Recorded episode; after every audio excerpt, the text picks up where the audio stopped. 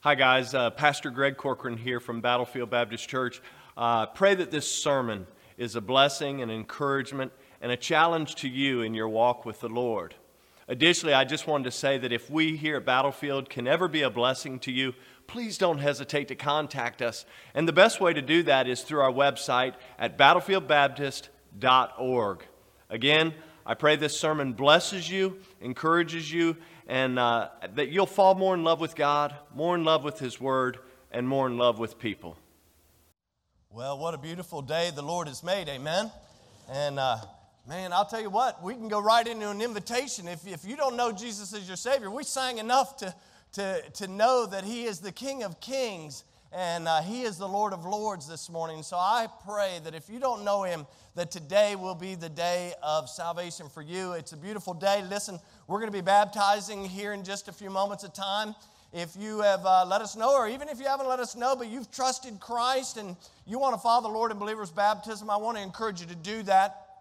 And taking that step of obedience and being baptized even as our Lord and Savior was. Listen, the men and young men, middle-aged men, senior saints, wherever you fall in line, to my left, to your right, just go right around the corner there and up the steps and things are ready for you. And then ladies, over to my right, to your left, over this way, things are all, all ready for you. And uh, it is good to be in God's house, amen? And uh, it has uh, been a wonderful, wonderful week, a busy week. But if you have your Bible, turn with me to John chapter twelve. John chapter twelve this morning. We talked a little bit from John chapter twelve last week. And uh, certainly a lot of things going on. I want to encourage you to continue to be in prayer uh, for those who are recovering from surgeries, those who are facing surgeries, those who are at home recuperating, and on and on. But uh, uh, wonderful, wonderful opportunity we have this morning. Last week we began in John chapter twelve, and we talked about this woman, this woman by the name of Mary who was in Bethany, who actually showed her love and her devotion and her worship to the Lord. And if you don't recall the story, this is where Jesus, he's making his way back to Jerusalem, and he stops in, in the town of Bethany, just a couple of miles outside of the city, and, and they have a dinner party. And uh, Matthew and Mark tell us that this dinner party is held at, at Simon, the former leper. He's known as Simon the leper. Hard to lose those uh Those, uh, you know, if you got a reputation, sometimes it's hard to lose the reputation. But anyway, this meal is said to have taken place at Simon the leper's house. And we looked at that story, and I told you last week that this dinner party, so to speak, took place literally the day before Jesus makes his way into the city of Jerusalem. And as we know, Uh, begins uh, uh, the, the, the steps towards the cross, so to speak, the uh, Passover week.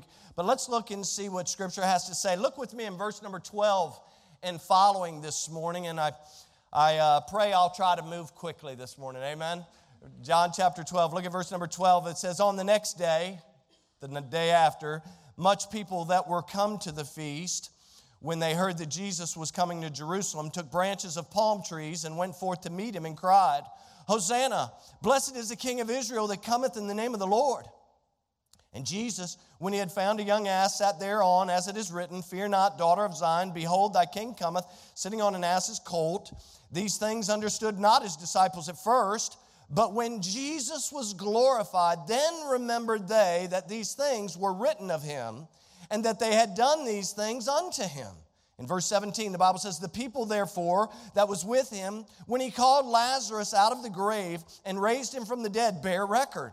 For this cause the people also met him, for that they had heard that he had done this miracle. And notice verse number nineteen. The Bible says, the Pharisees, therefore, said among themselves, right? They said, therefore, among themselves, they said, perceive ye how you prevail nothing.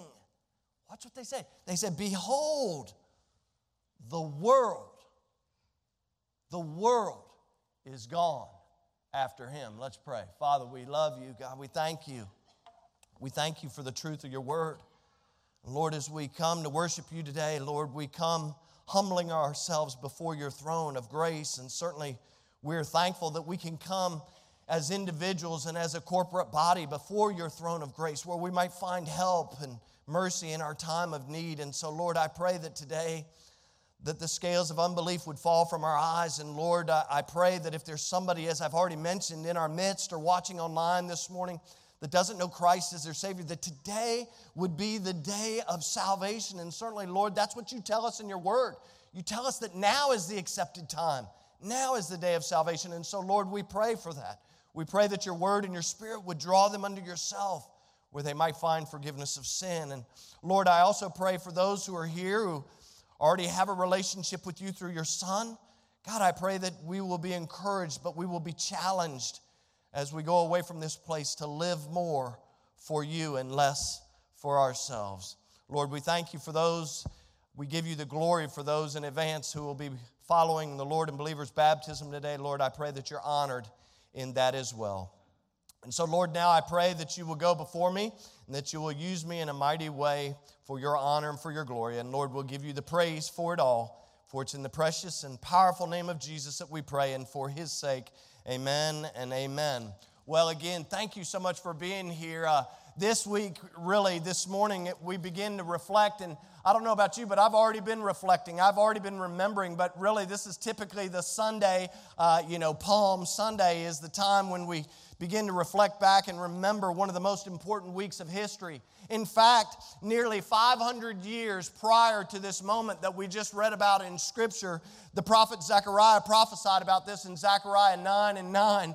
And uh, some of us were making mention of that in Bible study this morning. And in Zechariah nine nine, the Bible says that the king who was just, says who was just and having salvation, actually came in humility and came riding upon a colt. And so it seems kind of strange. It's like, what are we doing riding on the back of a donkey coming into Jerusalem? But this was prophesied over five hundred years before the actual event took place. And if you go forward into the New Testament and get into Luke chapter nine, the Bible says that after predicting his death, the Bible actually gives us a prophetic picture, a prophetic phrase, if you please, in verse number fifty-one of Luke chapter nine. And it says these words. It says, when the time was come that he should be received up, watch this, Jesus, he steadfastly set his face to go to Jerusalem. And if you go a couple of chapters forward in Luke chapter thirteen and verse twenty-two, Jesus' intent is very, very clear, because the scripture says that he went through the cities and villages teaching and journeying toward Jerusalem. I would encourage you to go back into Luke's gospel, because once it says that in verse twenty-two of chapter thirteen, you see Jesus begin to teach. He begins to heal. He begins to do a number of things as he's making his way to Jerusalem to become the Savior of the world. Amen? By the way, I, I would dare say that he was already the Savior of the world the moment he was come into this world as a tiny baby. And so, uh, anyway, he makes his way. I'd encourage you to read that. But the reality is, by the time we get to Luke chapter nineteen, the Bible tells us that the time had come and that Jesus actually went before ascending up to Jerusalem. Now, as many of you know, and some of you probably uh, were watching uh, uh, the Ten Commandments last night, got your dose of Charlton Heston.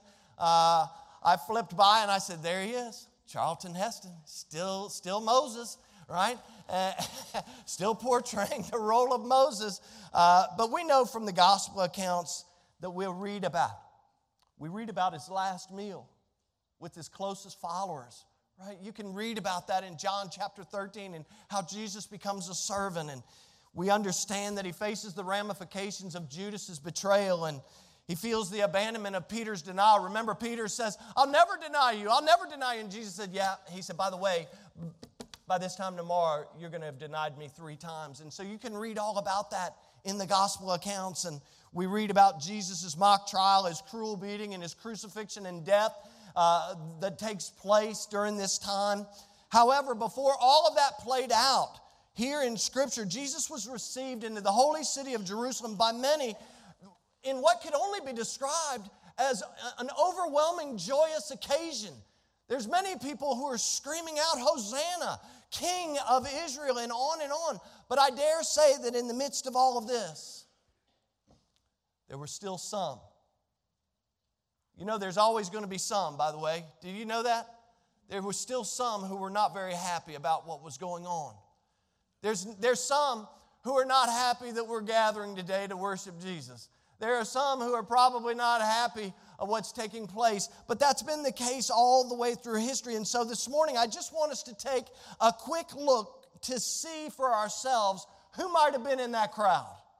Who might have been in the crowd as Jesus makes his way to Jerusalem. And as we do that, as we do that, I wonder if we might be able to see ourselves in some of these groups and maybe learn something from it. Look back at verse number twelve in our main text.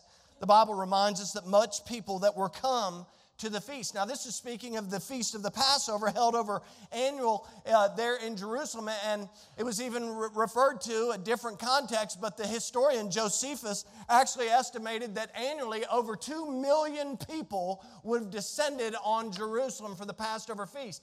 In fact, at one time, there was records that revealed that at one point over two hundred fifty-six, watch this, over two hundred fifty-six thousand lambs were slain. Now, every lamb that was slain during that time represented ten people, so I'll let you do the math. In other, actually, I'll let my wife, who's an accountant, do the math. Not hard to figure that one out. two hundred fifty-six thousand lambs slain, representing ten people at a lamb. And this went on, and this went on, and this went on until Jesus Or, or really the Passover lamb makes his way into Jerusalem, and people from all over the known world would have flooded into the city during this time.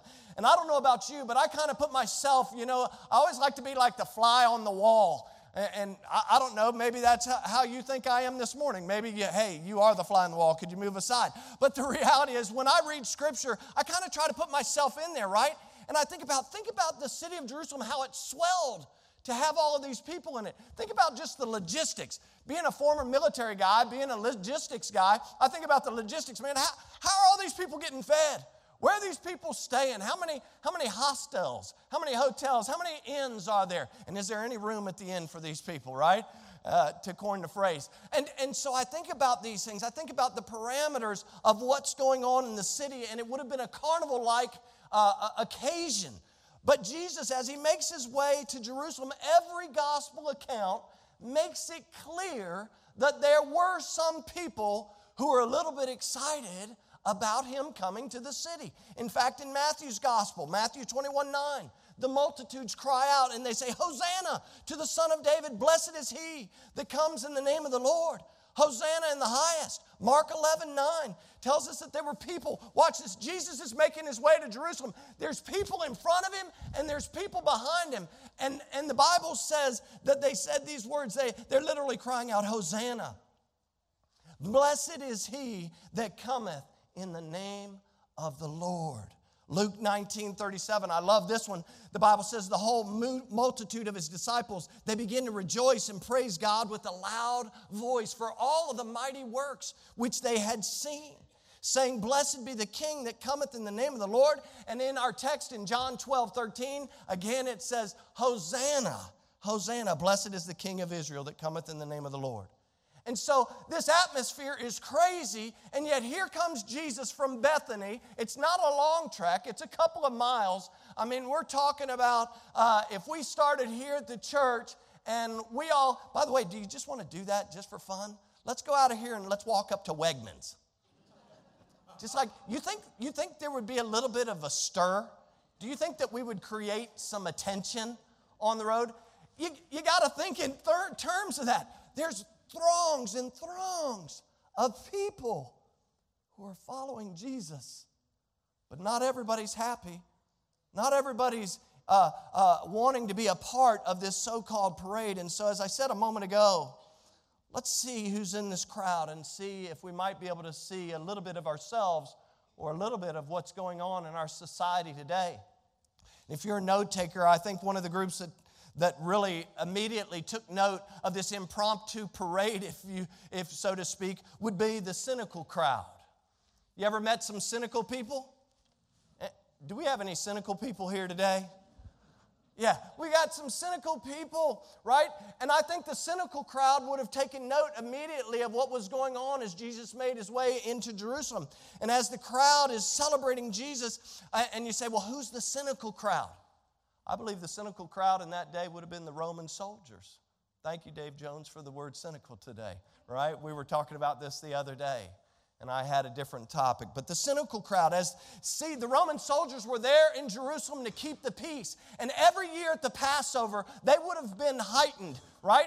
They, they were heightened, their, their senses were heightened, because every year it seems that there was always a group of zealous Jewish people who always wanted to whip people up into a frenzy over the Roman occupation and, and, and uh, there of the Jewish people and Israel as a whole. And so I'm guessing the guards, they were on notice, and when they see this taking place, they they immediately, uh, they obviously knew who Jesus was. They had heard about Jesus. So I'm guessing they uh, took notice. And by the way, I would say they, there's no doubt they could hear these people scout, uh, shouting out, "Hosanna, blessed be the King of Israel."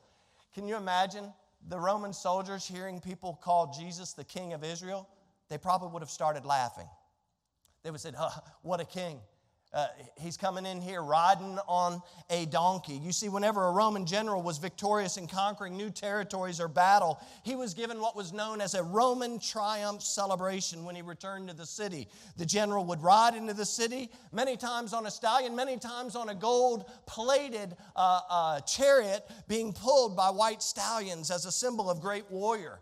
And as the general would make his way into the city, trophies of conquest and, and on and on would be displayed for everybody to see. Like if they had all kind of treasures that they had gained from battle, those things would make it in the parade. So as the, as the conquering hero rode into town, everybody would see the exploits of, of the battle and of the conquering of such lands and such peoples.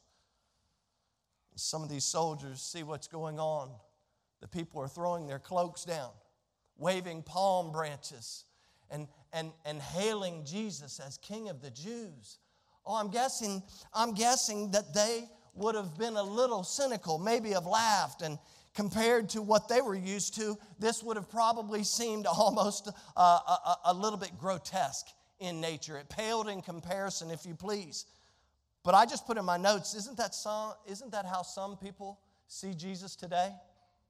We talk about Jesus making the blind to see, causing the lame to walk and the deaf to hear. We talk about Jesus walking on water, and, and not only are there people who get their eyes off of Jesus like Peter, but some don't even understand what's going on. We talk about the fact that Jesus fed five thousand people with two fishes and, a, and five loaves. We talk about how Jesus had the power to calm the seas and the storms. You know, he still has the power to calm storms in our life today.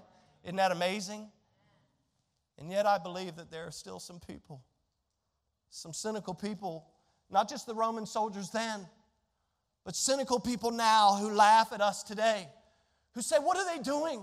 What are they doing worshiping Jesus? Listen, uh, uh, all, all you need to do is follow your own truth. Can I tell you, and I'm not trying to be rude, but our truth will get us into a lot of trouble sometimes. There's a, there's a way that, the Bible says there's a way that seems right unto a man, but the ways thereof are the ways of death. And so we have to be careful of that, right? We have to be understanding that the Word of God, it says it will stand forever and ever. It's not going anywhere. And so if it's contained in this book, you can bet your bottom dollar on it that it's true. And yet there were some cynical people there in that day. I also believe that another group that would have been there was the uh, the come and see crowd. You ever, you ever run into the come and see crowd back in John chapter eleven, and, and you say, well, who are you talking about being the come and see crowd? I believe most of the Jewish people who came that day were the come and see crowd. Because if you go back to John chapter eleven, remember Jesus in Bethany, Lazarus has been dead for four days, and Mary and Martha, they talk about Jesus. They say, hey, listen, had you been here, our brother wouldn't have died. They actually show him that they believe, and, and Jesus says, hey, listen, you don't understand. I'm the resurrection and the life. He that believeth in me, though he were dead, yet shall he live. He said, you don't understand. You guys are thinking of a physical nature. I'm talking to you about something greater than just physical. I'm talking to you about eternal life. And so we see what takes place in John chapter eleven. Last week we saw how the crowd gathers, right? They, that crowd actually grows. So John chapter eleven, he heals Lazarus, and the Jews decide, hey, guess what? It's about time we put him to death. And so the Bible says in like verse fifty-four, I believe, of John chapter eleven, after they decide they're going to put Jesus to death, the Bible says that Jesus walked no more openly But he went out into Ephraim. He went out into the wilderness with his disciples. And so he went away for a little while. But remember, he's coming back and he has this dinner party. And so the crowd gathers and, and they're there to see the dinner party. But look in verse number nine of John chapter twelve. If you have your Bible, look back, because they see what's going on in John chapter eleven, and then they come back for twelve, and here's what Scripture says. It actually tells us why they gathered back. It says, watch this, much people of the Jews therefore knew that he, speaking of Jesus, was there. Watch it though. And they came not. They came not for Jesus' sake only, but that they might see who? They're not interested in seeing Jesus. They want to see the miracle. They want to see if Lazarus is actually breathing. It says they, that they might see Lazarus also, whom he, Jesus, had raised from the dead. In other words, listen, they came to see the show, not the master. We got to be careful of following and going to a place of worship to see some show. I can tell you, my wife will let you know there's no show here, right? But what happens many times, and we have to be careful of this, we get so caught up in the lights and in the smoke and in the music and the everything, and that's all good. But if it ain't about Jesus, it's of nothing. And this is, I believe, the come and see crowd. They're like, hey, we, we, we want to see what's going on, but they didn't want to see Jesus, really. They wanted to see Lazarus. We got to be careful of that. Oh, listen, the crowd wasn't interested in Jesus. They were interested in the social aspects of the occasion. They wanted to join the party, and sadly, that's why some attend worship services all around the world. Many are not really interested in worshiping the King of Kings that we sang about. They're actually interested, more interested in joining the party and seeing the show. You know, it's like, it's like when we get to the point where on Sunday morning or Saturday night, we start asking ourselves, I wonder what the praise team is going to sing. I wonder, I wonder, are they going to march that choir out there? That's so old school. Let me tell you something. There's nothing like a wonderful choir, man, that sings the praises. By the way, do you know that you are part of the choir? If you're in Christ, you're a part of the choir. You say, brother, I never joined a choir in school, and I don't intend on singing now. Don't ask me to be a part of the choir. I got news for you. You're already in the choir. Because guess what? One day there's a song that we're going to sing, a song that has been reserved for the redeemed. So you better start practicing now, right? You better start practicing now. Oh, I'm just going to go tomorrow. I want to see my friends. I got something to tell such and such. Oh, we got to be careful of letting, uh, letting our time of worship be consumed with gossip.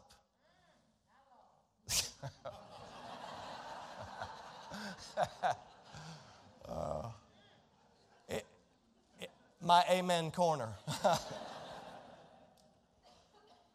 Oh, I wonder, oh, I wonder, wonder, wonder, wonder, is the church going to be giving out some special Palm Sunday gift?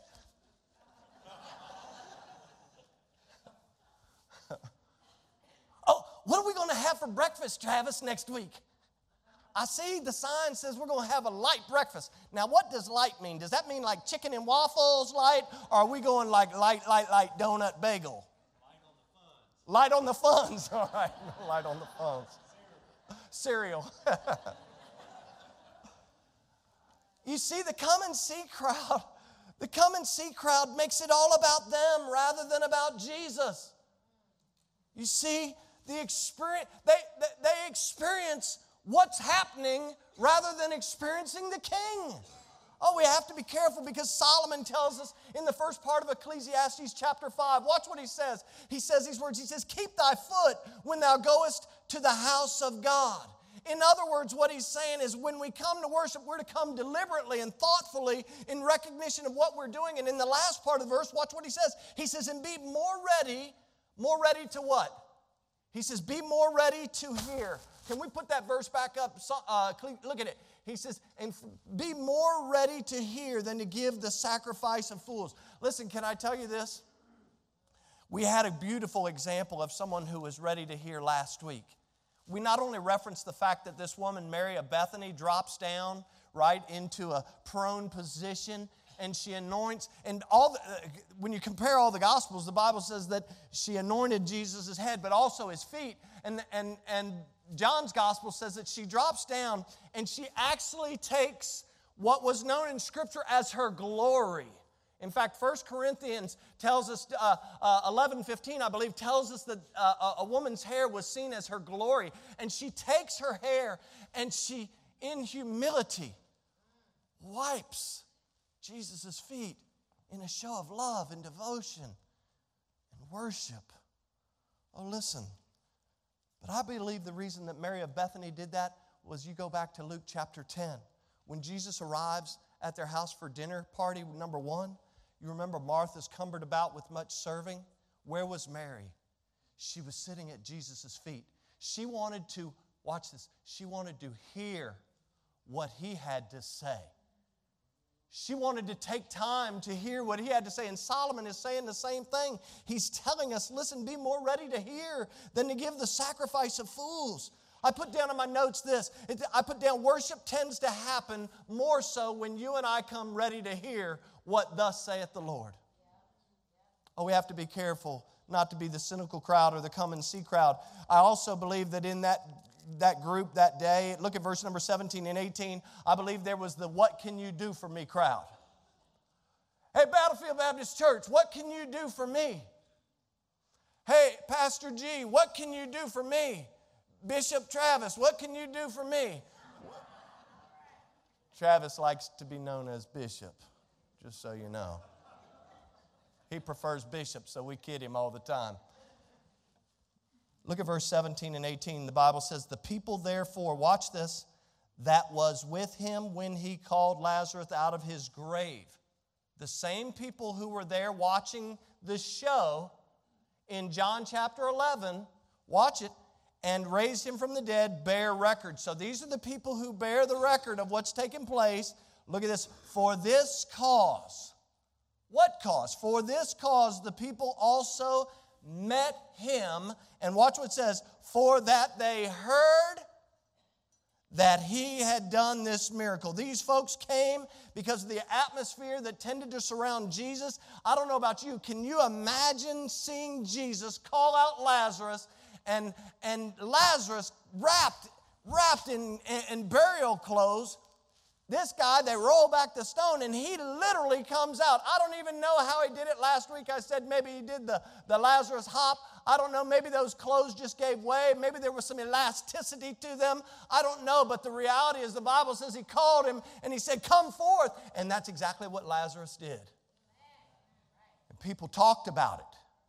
And then people said, whoa, whoa, whoa, whoa, whoa. If he did that for them, I wonder what he can do for me. Sometimes I'm afraid, watch this, sometimes I'm afraid we worship Jesus because we want to see what he can do for me. I need him. I need him to heal me. I need him to give me strength. I, I need him to give me a better job. I need him to repair a situation in my life. I need him to do this. And you know what? We're, we're, the, we're a bunch of needy people, aren't we? Anybody here needy? Say, I'm needy. Hold on, I didn't see my wife say, you say you're needy? All right, all right. All right, all right, you got witnesses, okay. We are some needy people. But you know, the reason we worship Jesus isn't because we need him to do anything.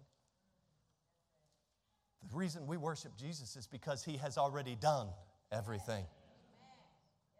When he was on the cross, he said, it is finished. And when the King of Kings says it is finished, that's exactly what he means. And yet there were people in the crowd, I believe. I wonder how many people worship Jesus only because they want him to perform some type of miracle in their life. In fact, in John chapter six, I was thinking about this earlier. In John chapter six, and I don't know why I put a paper clip over here, but that needs to get out of there. Whoop, sorry. John chapter six, paper clips over, overboard. Watch this. Flip over, if you have your Bible, uh, look over at it in John chapter six. It's kind of crazy what's going on here. Jesus, he's walked on water. He's walked on the sea, right?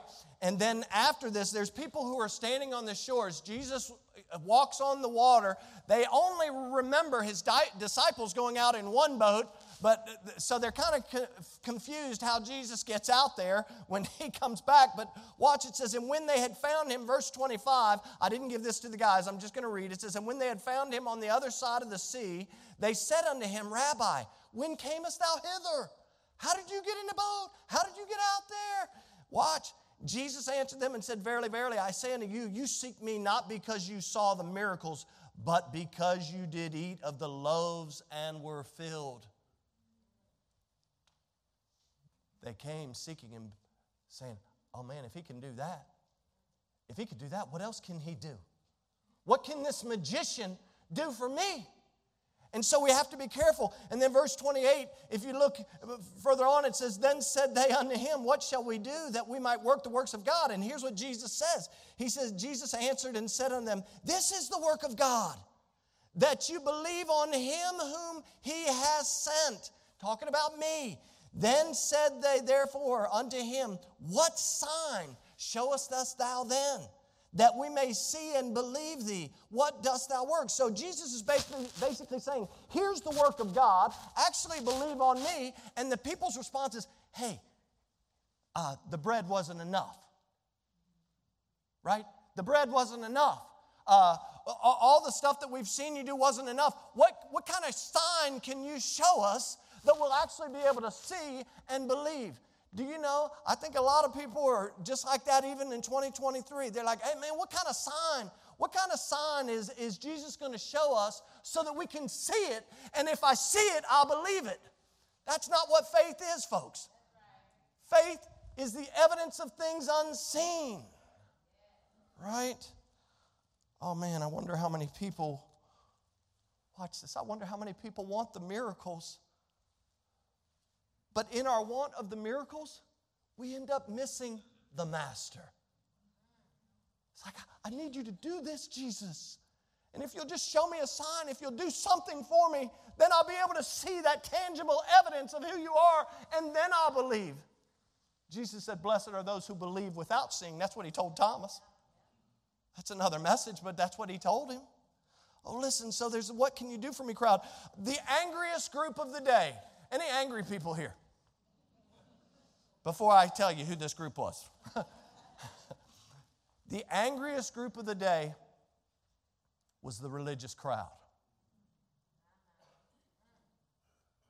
The religious crowd. I just say we better be careful about becoming the religious crowd. Look at verse number nineteen back in John twelve. In John twelve, verse number nineteen, here's the religious crowd. Who's the religious crowd? The Pharisees. The Pharisees therefore said among themselves, so they're talking amongst themselves. This parade is going on. All these things are taking place, and they said among themselves, they said, Perceive ye how ye prevail? Nothing. They said, Behold, the world is gone after him. But here's the deal, guys. Jesus already knew what was in their heart, right? Jesus had met the Pharisees and talked with the Pharisees and tried to teach Pharisees over and over and over in Scripture. And over in Matthew chapter twenty-three, here's what Jesus said in verse twenty-seven and twenty-eight. He said to the Pharisees, he said, Woe unto you, scribes and Pharisees, hypocrites, for ye are like unto whited sepulchres, which indeed appear beautiful outwardly, but are within full of dead men's bones and of all uncleanness. Verse twenty-eight, even so ye also outwardly appear righteous unto men, but within ye are full of hypocrisy and iniquity. You know, I hear a lot of people say, well, I don't, I don't go to church anymore because there's a, a church is filled with a bunch of hypocrites. So is Walmart. And yet I see all you jokers at Walmart. So is the grocery store, but you go there too, don't you? What are we doing? We get so religious, we get so high-minded that we make decisions that aren't even based on Scripture. Just basing them on our own theory, our own thoughts, our own truth. And then we, we say hello. Whoever it is, say hello. We base it on our own truths rather than what Scripture has to say. You know, Romans chapter three and verse number ten reminds us that there is none righteous, no, not one. Oh, we must guard against religiosity. And one of the ways that we do that, I've said this over and over over the past month or so, is that The way we, the way we protect ourselves becoming the religious crowd, the angry crowd, is to remember what Jesus did for us. Not only when he went into Jerusalem, but when he came out of Jerusalem. Oh, man, I'm looking forward to, to we celebrating what he did next Sunday. Isaiah fifty-one one tells us to look into the rock from whence we are hewn and to the hole of the pit which we are digged. David recognized what the Lord had done for him. He said this in Psalm forty. He said in verse two, he brought me up also out of a horrible pit and out of the miry clay and set my feet upon a rock, and he established my going, he said. In verse three, and he has put a new song in my mouth, even the praise unto our God. Listen, if you don't have a new song coming out of your heart and out of your mouth, man, I want to encourage you to get a new song. And the only song you can get that's new is one from Jesus. David understood that. He said, listen, I'm not about being a religious guy. I'm about developing a relationship with my Lord. Paul knew where he stood in the grand scheme of things, declaring in Romans one fourteen, he declared that he was a debtor both to the Greeks and to the barbarians, both to the wise and the unwise. And in Romans seven fourteen, he said, I am carnal, sold under sin. And later in that same chapter, in verse number twenty-four, when speaking about the corruption of sin and this ongoing battle between the flesh and the spirit, here's what Paul said. He laments, actually. He says, oh, wretched man that I am. When writing to the church at Corinth in First Corinthians fifteen nine, he exclaimed, I am the least of the apostles, that am not meet to be called an apostle because I persecuted the church of God. But praise the Lord, he gets to verse number ten, and in verse number ten, he says, but by the grace of God, I am what I am. By the grace of God, you are what you are. And me too. This religious crowd, the Pharisees, wherever and whenever power could be had or wielded, that's where you'd find the Pharisees. They were all decked out, dressed for the occasion, ready to claim the power, ready to hold on to the power, ready to receive the prestige that came with being religious. And I can tell you this most assuredly, those religious leaders in that time were only interested in themselves and their power. And they would do whatever they could to protect their power. They sought the prestige of position and opposed anyone who threatened their power. But I can tell you, God is not pleased with that kind of leadership. In fact, in Ezekiel thirty-four, listen to this, verse two and following. It says, Son of man, prophesy against the shepherds of Israel.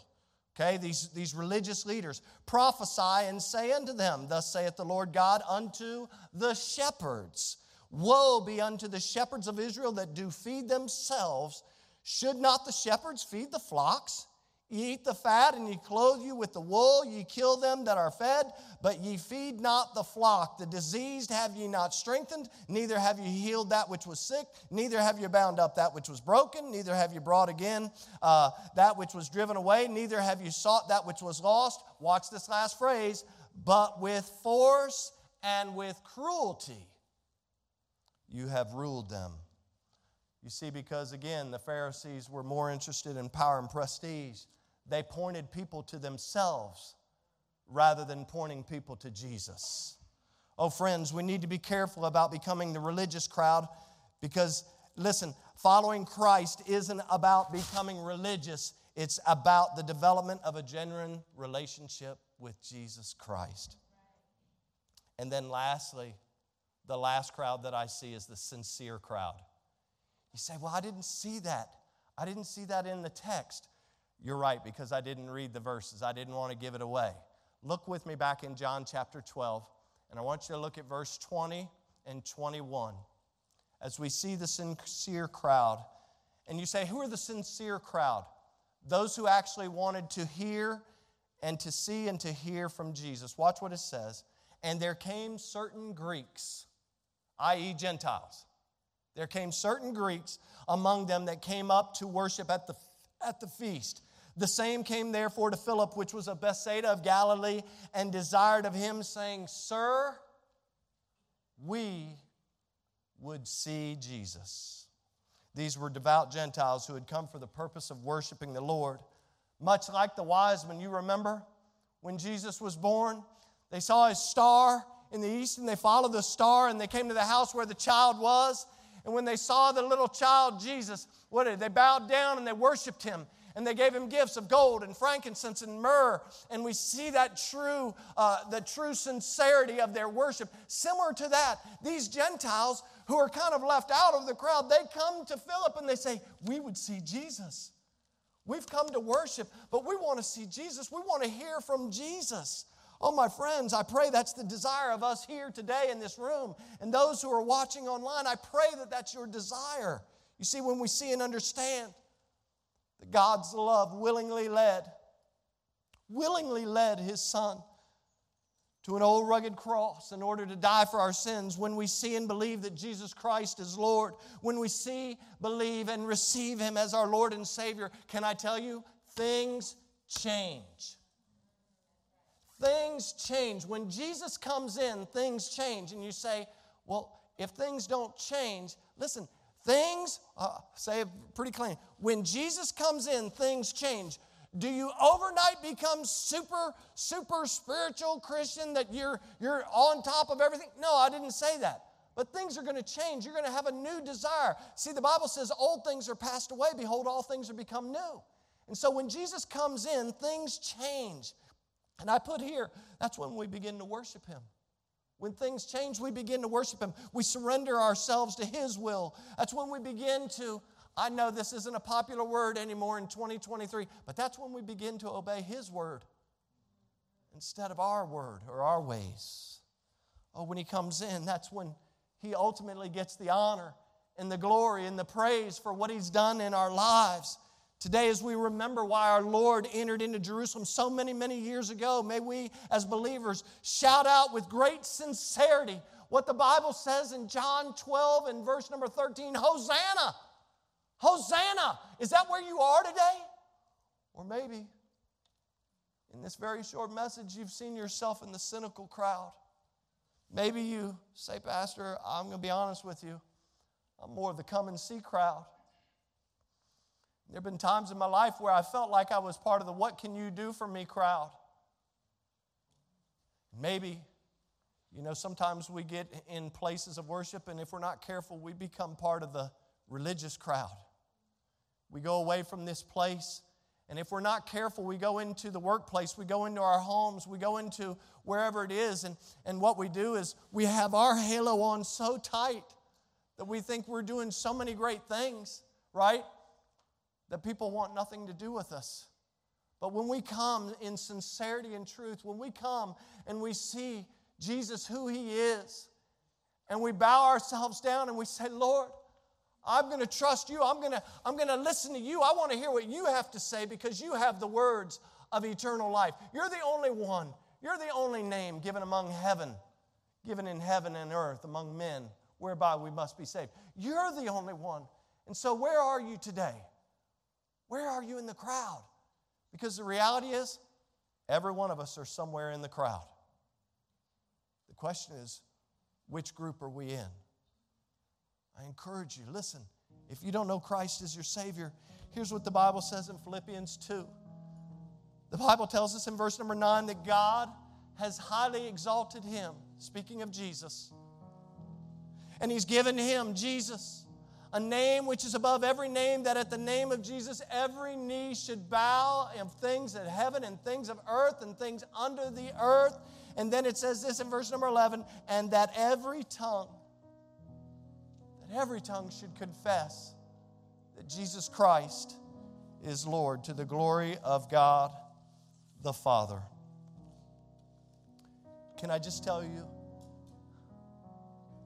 Jesus loves you. And you may be here. This may be the first time that somebody has really just told you point blank, Jesus loves you. You say, what do you base that on? I base that on the authority of God's word. I base that on proof that God proved that love in that He sent His Son to die for us. And so listen, Jesus loved you so much that He entered into the city of Jerusalem. Can you even imagine? The Bible says in Luke's gospel that Jesus, when He looked out over the city, He wept. He not only saw them where they were right then, but He saw a future. He looked ahead in time, and He saw what would take place in the city of Jerusalem. And there's so many things that we could go into. But as he looked at the people, because he loved the people, he wept because he understood what was in their heart. He understood that they were not going to understand who he was, what he was doing. And he wept for the people because he loved the people. And he loves you today. If you've never trusted him, can I tell you the Bible says faith cometh by hearing and hearing by the word of God. The Bible says that if we will call upon the name of the Lord, he will forgive us. We'll be saved, right? For whosoever shall call upon the name of the Lord shall be saved. If you have never done that, can I encourage you to do that right where you are? As we begin to pray, just call out upon the name of the Lord. Say, Jesus, I get it. The light bulb went off. I get it. You love me. And I want to respond. I'm responding to that love. I'm responding to their word and to the Spirit of God that has drawn me unto yourself. And I'm accepting you as Lord and Savior of my life. If that's your, if that's your need, if that's your desire today, can I tell you that you can simply pray that simple prayer? You say, is it about a prayer? No, absolutely not. Absolutely not. Listen, the only one who does the saving is God. We don't save ourselves by saying three words. Jesus already did what was necessary to save us. Will you receive him today? Will you trust him today? Oh, I pray that you will. Hey, listen, if you're a believer, you say, man, I've been dealing with this. I, I feel like I'm a little bit in the come and see crowd. I'm waiting to see what's going to happen. I'm in the what can you do for me crowd. Like, Jesus, I'll serve you if. Jesus, I'll trust you if. Or maybe you say, Pastor, I'm going to be honest. I become a little hard against the world. I become a little too religious. Wherever, whatever your need is, whatever, whatever your desire is, can I tell you the altar is open for you? We can pray right where we are. Whatever your need is, I would be more than honored. I would consider it a privilege to pray with you, whatever your need is. Let's pray. Father, we love you. God, we praise you for the fact that Jesus came. He came in love, and he laid down his life for us. Lord, we thank you for that, that obedience, that, that, that acceptance of the mission that you gave him. Was already, already, already planned before the foundation of the world. Lord, I thank you for your love and your wisdom and your goodness, your grace and your mercy. God, I pray right now for those who may not know Christ as their Savior, that they might call out upon the name of the Lord for the forgiveness of sin, and that you might hear their prayer and answer from on high. God will give you the praise for it. God, I pray for your people that we might be strengthened, that we might draw in closer to you and closer to one another.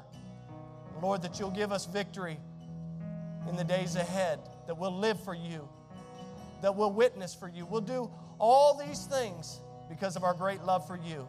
Lord, we love you. We praise you for what you're going to do right now in this song of invitation, and we give you the praise for it. Amen and amen.